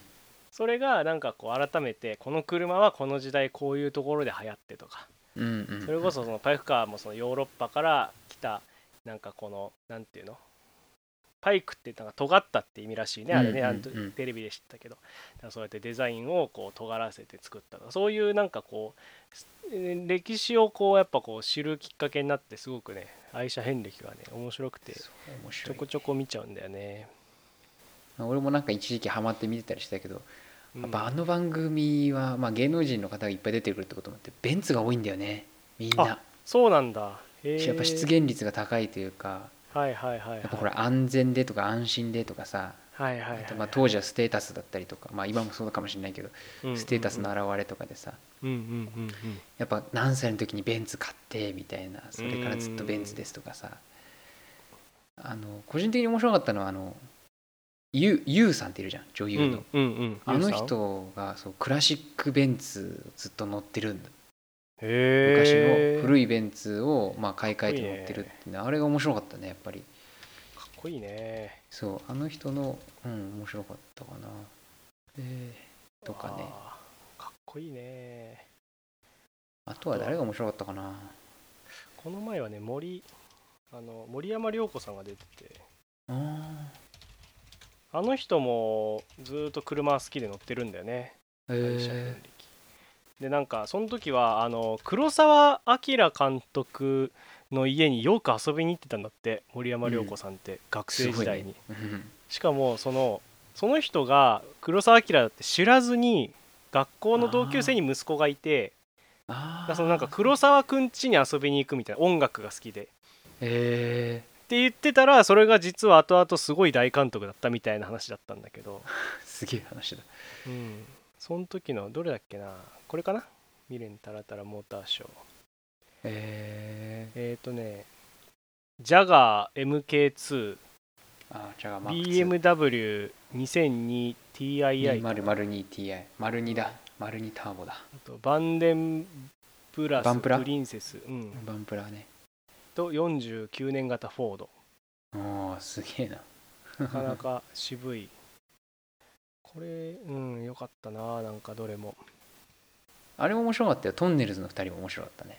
100ああ回記念とか99回かなんかで出てきてへえへえへえへえ99回がノリさんで100回目がタカさんだったんだよ。ああいいね。でタカさんはさあの今までのその自分のその経歴とかそのトンネルズの経歴とかすっごい詳しいよく覚えてるんだよ。うんうん。何年にこれがあって何年にこれがあってっていうのすごいよく覚えてて、何歳の時にこれを買ってとかっていうのすごい覚えてて面白かったんでね。でタカさんもその昔買ったポルシェを今でもずっと持っているとかああいいね。だったかな。そう。でノリさんはあのガンメタ？ガンメタ？リック？色ね、うん。うんうん。ガンメタって色が好きでなんか車買うとガンメタに塗っちゃうとかね,、ああ塗りそうあの人。ねやっぱアーティストだからさ うん。絵とか描くしさそういう方に行く。自分のオリジナルの色とかに好きするの好きそうだねそうそうそう。すごくで塗ってみたら意外と似合わなかったから他の色塗ったらまた違う色の方がいいなと思って結局買った色になったって言って。買った時の色に戻ったって言って面白かったそれ面白いね。面白いけどやっぱそれはあれだよね。やっぱそのその歴を得てさその最初のも色に戻るところがいいよね。そうそうそうそれは。ずっとそれで居続けるというよりかはいろいろ試してそこに戻っていくってことが本当にいい色なんだろうね。その最初の色が、面白かったえーそうなんだよな。そうそう愛車遍歴はね最近よく見つけたら新しいの上がってるとよく見るようになってるんで、うんああいいね。まあクラシックカー系が多分好きなんだろうな形とか。ああはいはい、うんはい。やっぱピンとくるのはそっちだね。なんかうん。最新の車もまああこんなんあるんだぐらいだけどやっぱこう昔の車のデザインとかがやっぱ見ててすごい楽しいし内装とかねハンドルとかさ、うんうんうん。やっぱいいじゃん、そうね。細身のさこういうのとうんかさ、丸いね。だそうそうそうままん丸のねハンドルとかね。そう。やっぱり普段生活してるとやっぱそういう情報は入ってこないからうん。この番組はねなんかすごく最近いいと思ってました、いいですね。BS でやってるしね。うん。TVer でね見れるんですよ。そうね TVer 見れるねでもさクラシックカーってやっぱさ安全性は怖いよねこれってね乗るのはね、圧倒的にその基準が昔の基準だから、今のね基準よりは低いし。まあそう。昔の車ならばエアバッグついてなかったりとかもするし、ね。あのハンドルもだからさかっこいいけどさエアバッグついてないわけじゃんあれって。うん。ちょっとね怖いよね乗るのはね。まあね。あでももうそれはロマンとしか言いようがないんだろうなそうそうそうそうそう。ね。だったらプリウス乗れよって話になっちゃうから。そうそうあれ面白かったんですよ若林さんの回も面白かったな。あああれ？CHR だっけ？今乗ってるのそうだけど当時はあのパジロに乗ってる時で。えー、そうなんでだ愛車が遍歴っていうかその1台しか車を買ったことがないっていう。なるほどなるほど。でなんで来たんだって言ってうん。でなんか 面白いあ違うその時ランクル乗ってる時だったかな。でそのうんうん。ランクルも乗パジってたよね。ェロランクルしかなくてでどうなんかなんで来たんだみたいな話になって いやなんかランクルをカスタムしたいみたいな。うんうんうん。でなんかこういうふうにカスタムしたいんですよねみたいな話をしてうん。そしたらその若さんが若林さんがイメージしたそのカスタムされた車が出てきてえー、す大ごい。興奮するみたいなのがめっちゃ面白かった。ああすごいそれは。俺の車と交換できないですか？みたいな話をしてたのがめっちゃ面白かった いいね。結構前だな。あ面白いね。なんかやっぱほらこのわ僕はずっとレンタカーとかカーシェアが多くてそのカスタムするみたいな感覚が全然わかんないからさ興奮興奮するんだろうなその自分の好きな形にするっていうのは、ーそうだと思うよ。えー、いいね。いいね。ネギちゃんいい流れですな。うん。ちょっとこのなんていうの買うか買わないかとか全然あれだけど単純に車っていうものにこう興味が出てるって感じするね俺の中で。えネギちゃんも実家帰ってお父さんとかお母さんに聞いたらいいじゃない？愛車遍歴。愛車遍歴ね。俺は一通り一回聞いたことがあるけど。えー、なんか昔は2人乗り乗ってたって言ってたな。うん。たけるも多分知ってるでしょ？うちの父は。だはだ俺だの話なんか。一通り聞いてるからさ。あおし人知れずやってるんだねその熊谷版の愛車遍歴、うんそうそうそうそう。面白かったよお父さんの話はまあそんな感じではいはいはい。ちょっとたけるの車話にくっつけて喋ってしまいましたが。いいですね。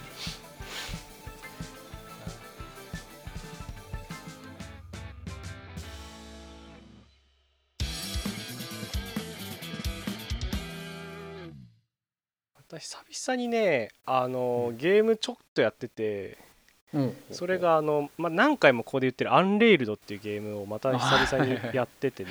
やってるんだ。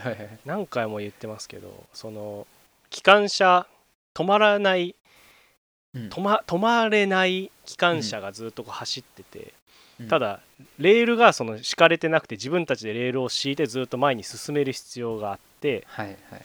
自分たちのその進める先には木とか土がこう連なっててそれを自分たちで開拓していくのよ。うんうんうん。でそれを木を削ると木が素材で出てきて土がで削ると土が素材で出てきてそれをこう列車のところまで持ってくるとこうその素材を使ってレールを作れてだ自分たちでこう自給自足するわけだね。うん道を切り開いて切り開いたところの素材をこう確保してレールを作ってでうん。列車が動くレールん列車が動くためのレールをどんどん敷いていってずーっともう無限にずっとやり続けるゲームっていうのがあって、アンレールドうん。まあなんかパズルゲームに結構近いんだけどどっちかというとアクションゲームというよりかは、うんこれをずーっとねまた脳が脳を殺すようにやってまして。なんか何まあなんか大体ラジオ聞きながらとかさ見ためているテレビを見ながらとかさそのネットリックスのドラマ見ながらやるみたいなことやってるんだけど、うん。本来はこれオンラインゲームで協力型のゲームなんだよねこれね。うん。みんなでワイワイやるとかなんかちょっとこう仕事っぽいんだよやっぱゲームの内容が。そうだね。効率性とかなんかあうんの呼吸で俺はこっちをやってお前はあっちをやってみたいなことをやると楽しいゲームなんだけど、これをね一人でずっとそのボットって呼ばれるそのコンピューター君と二人で僕はやってるんですよこれを。今も今もなお。すごいな。そっちの方が特にあのこのラジオをね編集してる時に俺やっててこのゲームを。あのずっと聞いてればいいんだよこのラジオの編集って。でなんかおかしいとこあったらそこをカットとかしてるんだけど、うん。そう手持ち無沙汰になるからそのゲームやりながらやってて。うん。でゲームに夢中になっちゃうとラジオ聞けなくなっちゃうからそのゲームやるにしても夢中になりすぎるゲームじゃダメなのよ。あー。だからストーリーものとかがじゃじゃ絶対ダメで。うん。で途中で止められるとないといけないから修正するために。ララジオの方を修正するために手を止めないといけないからやっぱうん。協力オンラインだとダメなのよそれが。そっかそっか。そうそう。だから結局僕はこのコンピューター君と2人でその と オンライン専用ゲームなんだけど閉じ込められた世界で俺ずーっとやってるのよこれをで一応そのなんかいいね。2000m っていう距離、まあ、結構長い距離なのこれは。面がね、全部で8面ぐらいあるんだけど結構ちゃんと計算してギリギリまでやんないと達成しないところをこの各レベルでクリアしようとして今、ノーマルが終わって次ハードやってるんかな。まあだって順々にやってるんだけど、なんかもう本当にこの一人でこうコツコツとこれをこう積み上げていく感覚がなんかすごい気持ちよくて集中するんだよね、まあ音はもちろん聞いてラジオの編集の方もやってるけどなんかこうずーっとこう黙々とやれるみたいなのがあって、うんうんうん多分ね俺これね本当あの70とかになってもできると思うんだよ俺ずーっとこれ。なんか思ったのそれをふと。ずっとやってられんなと思ってこのゲーム。すごいねそれ。でさなんかいたじゃんあの俺らが小学生ぐらいの時もさうん。なんていうの？あこの子のおばあちゃんゲームやってると思ったらなんかドクターマリオずーっとやってるみたいなおばあちゃんとかいなかった？友達に。えー、いなかったよそれは。いなかった？俺いたいなかったね。んだよな友達のおばあちゃんでギドクターマリオずーっとやってる人。なんかさあの俺らのどういうゲームなの？ドクターマリオはあれだよあのゲームボーイカラーでもないゲームボーイの時代に出たやつじゃないかなのあのパズルゲーム。あのいわゆるテトリスみたいに落ちてく落ち物のゲームだけど。あえー、そうなんだ、はいはい。そうそう。ああいうさ単純なこうパズルゲームみたいなやつをさやっぱこう大人の人ってすごいやってるイメージが俺子供の時あって。なんかこはいうストーリー壮大なドラクエとかファイナルファンタジーのストーリーというよりかはそういうなんかこのパズルゲームとかさうん。何ゲーム単純作業のゲームっていうか。そうシンプルなゲームをずーっとコツコツとやってるようなイメージって僕あのげ大人当時の僕が当時いた大人の中でゲーム好きな人っていうとそのイメージなのよ僕。あ。なんかそれをさ自分に重ねちゃってさ急にヒュンって。うんうんうん。なんか俺多分だから今後そのもしこうね例えば家族ができて孫とかができてさうん。うんで彼らは最新のゲームをやるはずじゃんそうすると。もうどうなってるか分かんないよ、もう VR とかでさテレビなんか全く使わずにゲームやってるかもしんないし、うんうんうん。下手したらもうそのコントローラーもないかもしれないじゃんゲームの世界に、そうね。だけど で世界中の人とさ例えばさもうそのと時になったら例えば喋った言葉がさ同時通訳でもうさいろんな言語にさうん。変換されてさ、ノータイムでさその世界中の人とさオンラインゲームできたりとかするかもしれないじゃん。うん。これから将来のゲームの。うん。そのネットワークの発達とハードウェアとソフトウェアの発達で。うん。だけど俺は多分このボット君と2人でずっとゲームできるなと思ってます。コツコツと。ずっとアンレールしてる。一生やってんだろうな。でまたおじいちゃんあのゲームやってるよって思われてもおかしくないぐらいこのゲーム面白いんだよねでそのおじいちゃんのもとにたまにさ変な眼鏡かけたおじさんが来てさ一緒にやってるんでしょ、そう。そう。俺なんですけどね。そうそうそうそうそう。そうたけるとか俺ら同級生がまた集まってやるっていうね。なんかっていうぐらいなんて言うんだろうな。最近その新しいゲーム始めるというよりかはこのパズルゲームをコツコツやることになんかこう開眼してしまって、へえいいねうん、っていう。で逆に言うとそのもう新しいものをなんかそのだんだん始められなくなってきてる自分はいるんだけどうん。ねそれで。新しくやりたいと思ってもこうなかなか手が出なかったりはあるんだけど。なんかね。なんかわかるな。まあゲームそうね。うちはとりあえず動物の森しかやってないからな。いまだにまだやってますか？動物の森は。うん。順調順調、すごいね。本当によくやってるね。うん、順調。本当ね目もくれず他のゲームに目もくれずやってるからね。もうクラッシュバンディ君もクリアしちゃったからもうやってないし、あクリアしちゃったんだ。うん、えすでごいよ本当。ね。動物の森はさその、うん。今んとこなんかゴールがあるの？ゴールなくてもやれてるの？ないないない。とりあえずなんか、まあ、とりあえず自分たちのり、まあね、うちの奥様と一緒にやってますけど2人の理想の島にはまだなってないわけよそこはああじゃあそれは一応あるんだ。そのゴゴールというか目標進むべき方向はあるんだ。うん。あで今になってその住民の引っ越しとかさ家の場所移動したりとか全然やってるからね。ーあーすごいね。本当は大きい紙に絵を描きながらやりたい。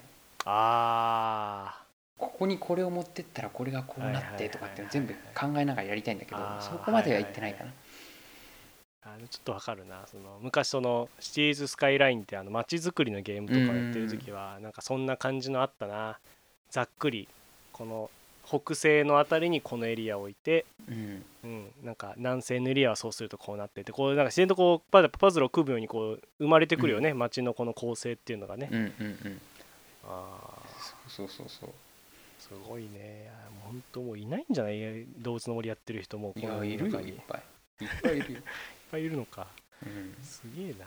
任天堂公式のあの任天堂が動物の森公式のツイッターのアカウントがあって、うんうん。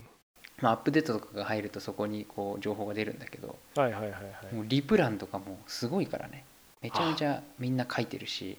え。ーまあ、クソリプみたいのもいっぱいあるけど なんかの機能を実装してくださいとかこあーこで書くことじゃねえだろうとか思うこともいっぱいあるけど、はいはいはいはいはい。まあでもそのぐらい熱狂的な人もいたりとか、うん、結構やっぱねそれなりにやっぱり人気があるね。まあでもそのあのオーバークック前ちょっと紹介したあの料理を作るゲームのオーバークックとかうん。アンレールトとかあの辺やっぱりこう手軽にできるのがいいよね。かんシンプルだしさルールがさ。そうそ誰でもできるから。うね。だからたまにうちでも家でやったりするよ、あそうなんだ。2人であのオーバークックやったりとかしてるまあでも今残ってる面があまりにも難しすぎてもうちょっと先進めなくなってきた2人じゃ無理だっていう、なんか今俺三人称の動画でやってるからちょくちょくそれ見てるけどさなんか難しそうだねあれどんどん進んでいくとね、うん。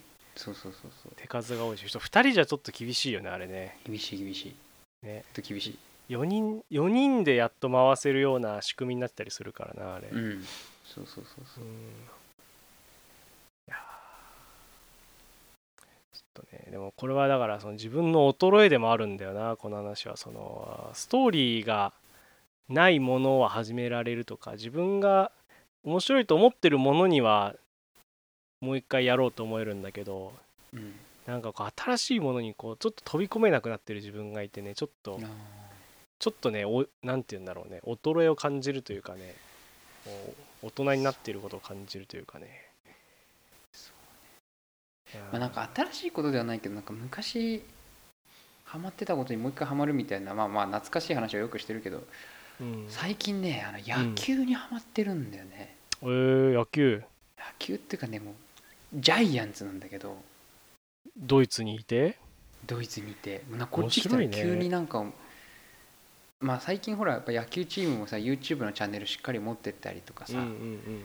あとはあの、まあ、ダイジェストがあのちゃんとね公式の YouTube チャンネルで上がったりとかしたりとか、うんうんうんうん。そういうのもあったりとかあとはねやっぱ昔見てた選手が監督とかコーチになってきてるっていうのも大きいんだけど、それもあってさあのジャイアンツの日々を追ってるね最近、へえ面白い。それ知らなかったそれは。まあ、勝った負けたもそうだし、まあ、変な話だけどそのあのニュースサイトみたいのでその試合中の状況今何対何でどうなんだとかさ。えー、そうなんだ。そういうのまでも見ちゃうぐらい見てる。こっちで試合やってる時間はそっちだとお昼とかお昼前ぐらいなんかな？そう夜のやつだと。からそうね。お昼から午後ぐらい。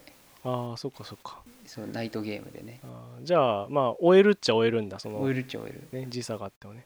えもうだからもうジャイアンツの選手は大体覚えた、ー、えー、あそんなふう、うん。そんなにハマってんだね。そんなハマってる。えー、面白い、でね多分ねこれ思うんだけどこれ血筋でうん。うちのじいちゃんあの BS かなんかのジータスっていうチャンネルがあるんだけど BS だか CS に。うん。でジャイアンツのことずっとやってるチャンネルなんだよ。うんうん日テレかなんかの。でうんうんうん。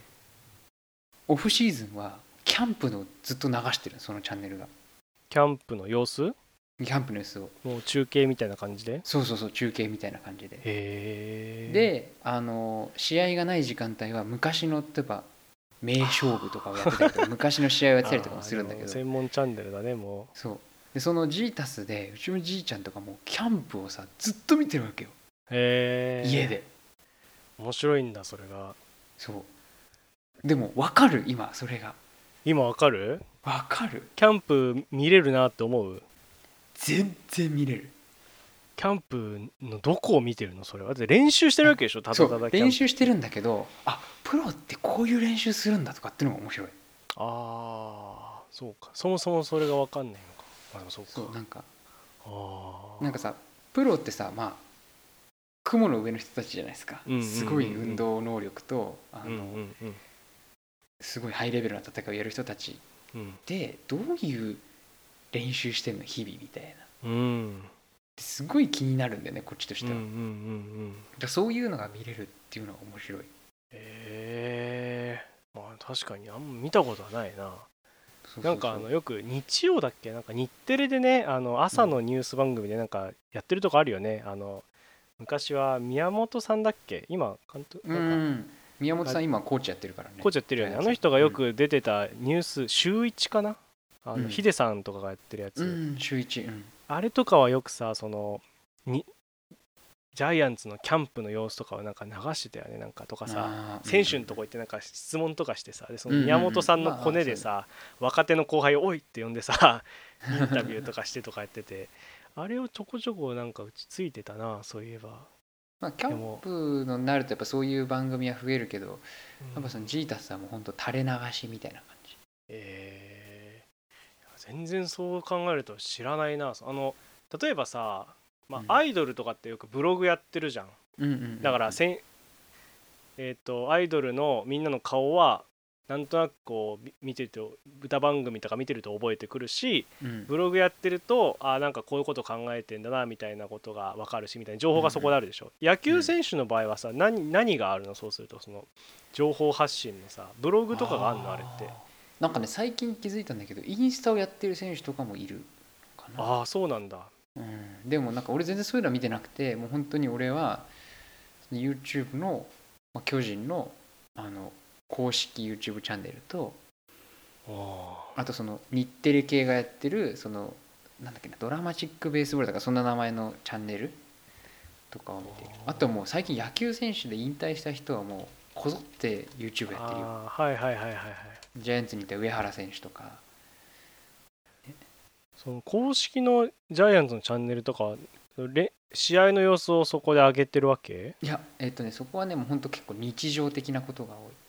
えー、どどういうまあことだ、日常的。新しいグッズが出ましたっていうのの告知をやったりとかあの球場で食べられるフードメニューでこれが出ましたとかっていうのもやるんだけどなんか練習の中でなんかこう面白いシーンとか。あー本当だ。うんそうだね。個人的に面白かったのはやっぱそのノックのシーンとか。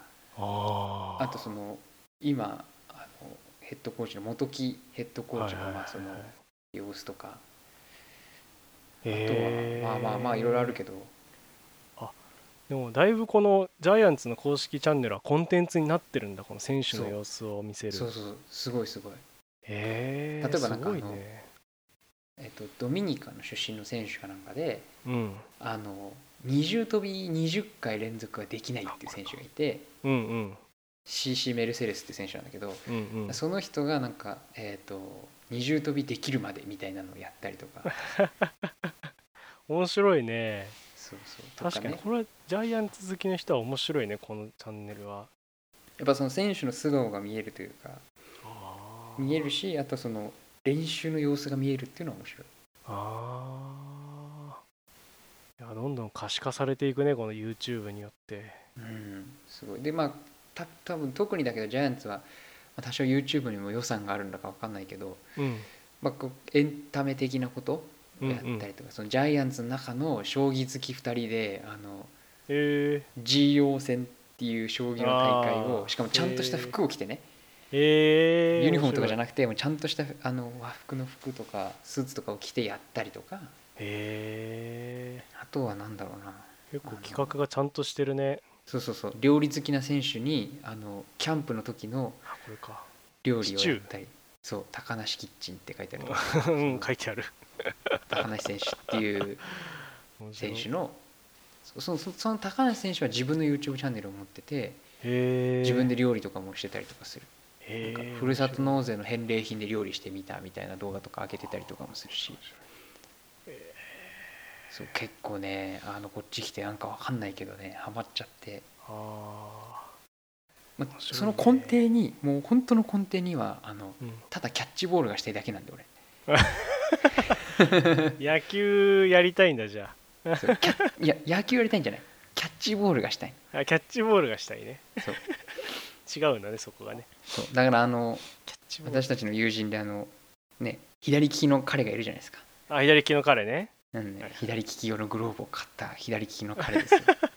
僕は彼とキャッチボールがしたいんですよ。ああ聞いてるって言うからこのラジオ彼も。あ本当？うん。ここで伝えておきなよじゃあやろやろうねって。やろうね。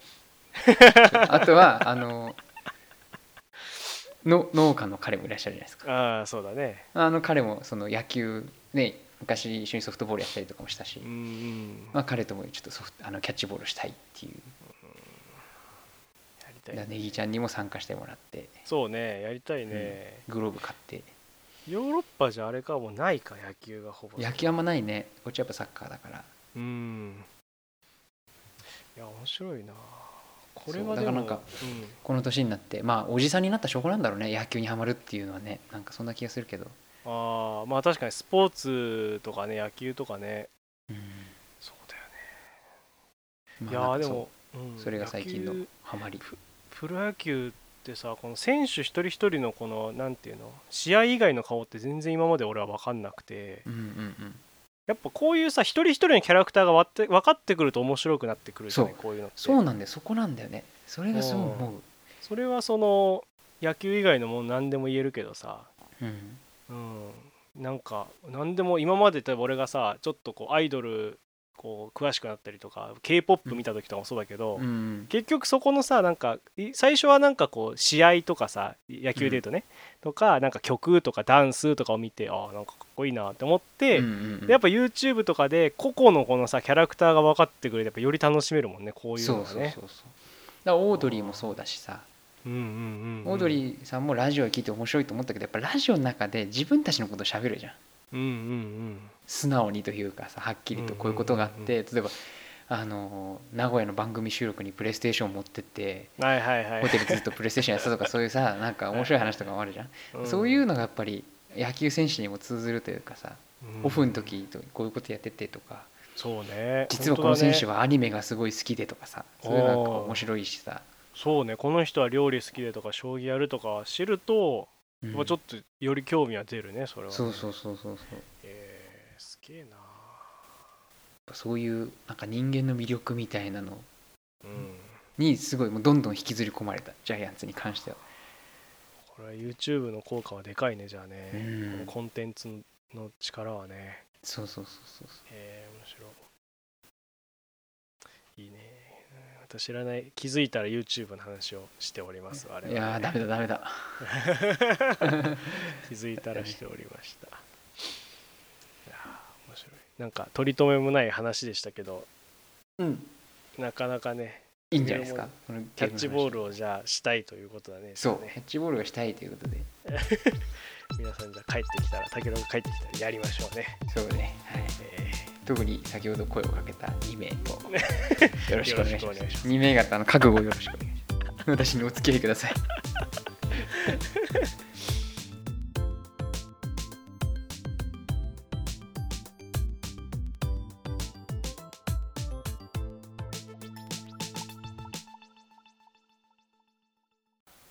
月一焚き火ラジオそろそろお別れのお時間ですこの番組は Spotify と Podcast で毎月1日に配信を行っています。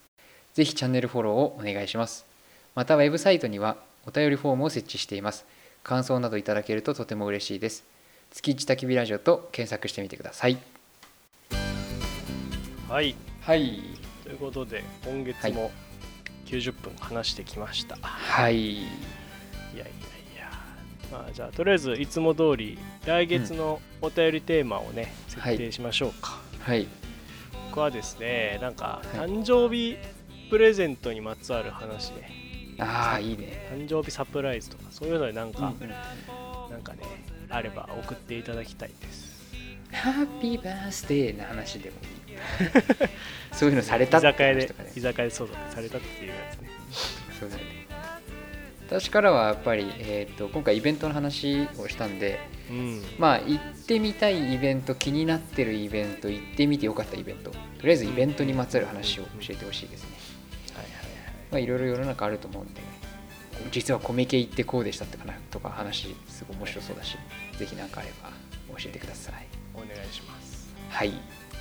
この前ちょっともう時期的にはずれるかもしれないけどアアップルの新製品紹介があったねありましたね。あれもさオンラインの完全オンラインのイベントになってさうん。個人的に良かったのは、あの日本語の字幕がついたんだよオオンあタイム今回からね。そうらしいんだよね。そうそう。だからいつもさなんかあの生放送は見つつもツイッターでなんか訳してくれる人のを見ながらみたいなことをずっとまあ当時ねもう最近ここ何年か見てなかったけど、うん。あのまだスティーブ・ジョブズが生きててうん。すごいこう発表会が面白かった時。は なんかそんなことよくやったけど今回はねもうその全世界の人と同じタイミングで情報を全部こううんうん。直に受け取れてあこれだったらオンラインでずっとやってほしいなって思っちゃったねやっぱね、うん。イベントで言うと、そうね。ね。